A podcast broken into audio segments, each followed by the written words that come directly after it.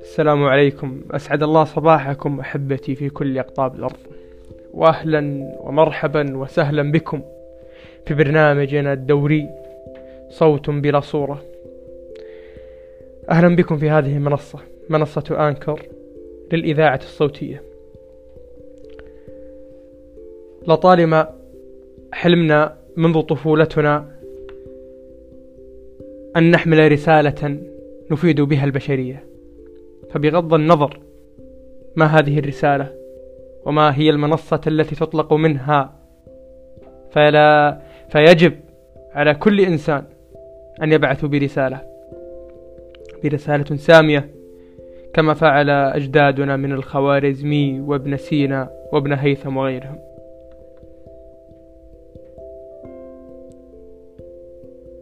في هذا البرنامج الصوتي الإذاعي اخترنا أن نكون صوتا بلا صورة لتتغير المفاهيم ولتتغير القواعد ولتتغير أسرار اللعبة.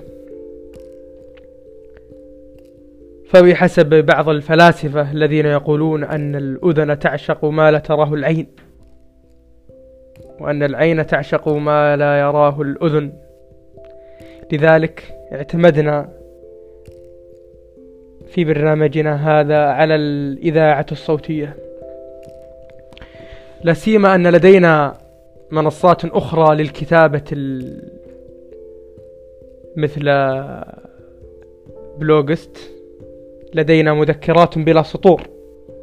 ولكن حبينا وأصرينا أن نخرج بهذا البرنامج في المجال الصوتي.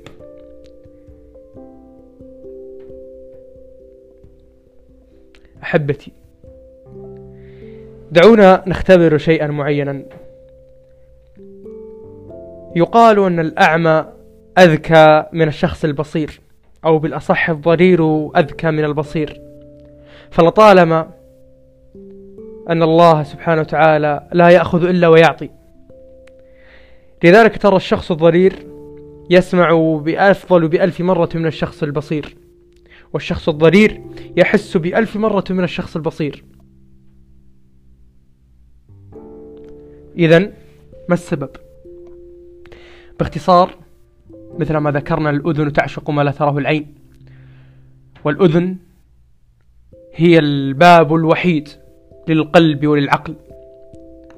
فالسمع إما أن يكون نعمة أو يكون نقمة. فإن استغللته بتطوير نفسك وبتطوير ذاتك وبسماع البودكاست كما يقال عنها فهنيئا لك هذا النفع. ولكن إن استغللتها بسماع الغيبة والنميمة والكلام القالي والقيل والذي لا ينفع بك شيئا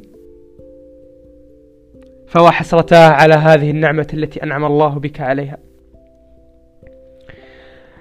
أعزائي هذه حلقة تجريبية وحلقة أولى في برنامجنا. أسأل الله أن تحوز على رضاكم وسنلتقي وإياكم بمواضيع عدة في الأيام المقبلة سواء بتطوير الذات أو الاستغلال الصحيح للوقت أو بالأصح الاستفادة. وبعض المشكلات في الحياة وبعض الحلول لها. وكذلك أنوه لكم أعزائي المستمعين أن لدينا قناة أو مدونة على الإنترنت مذكرات بلا سطور. بمجرد اكتمال إطار هذه المسألة برمتها سيمكنكم قراءة المقالات وأيضا سماع الحلقات الصوتية. دمتم بأمان. وأذكركم ابقوا بمنازلكم حتى تكونوا آمنين. السلام عليكم ورحمة الله تعالى وبركاته. كان معكم لؤي.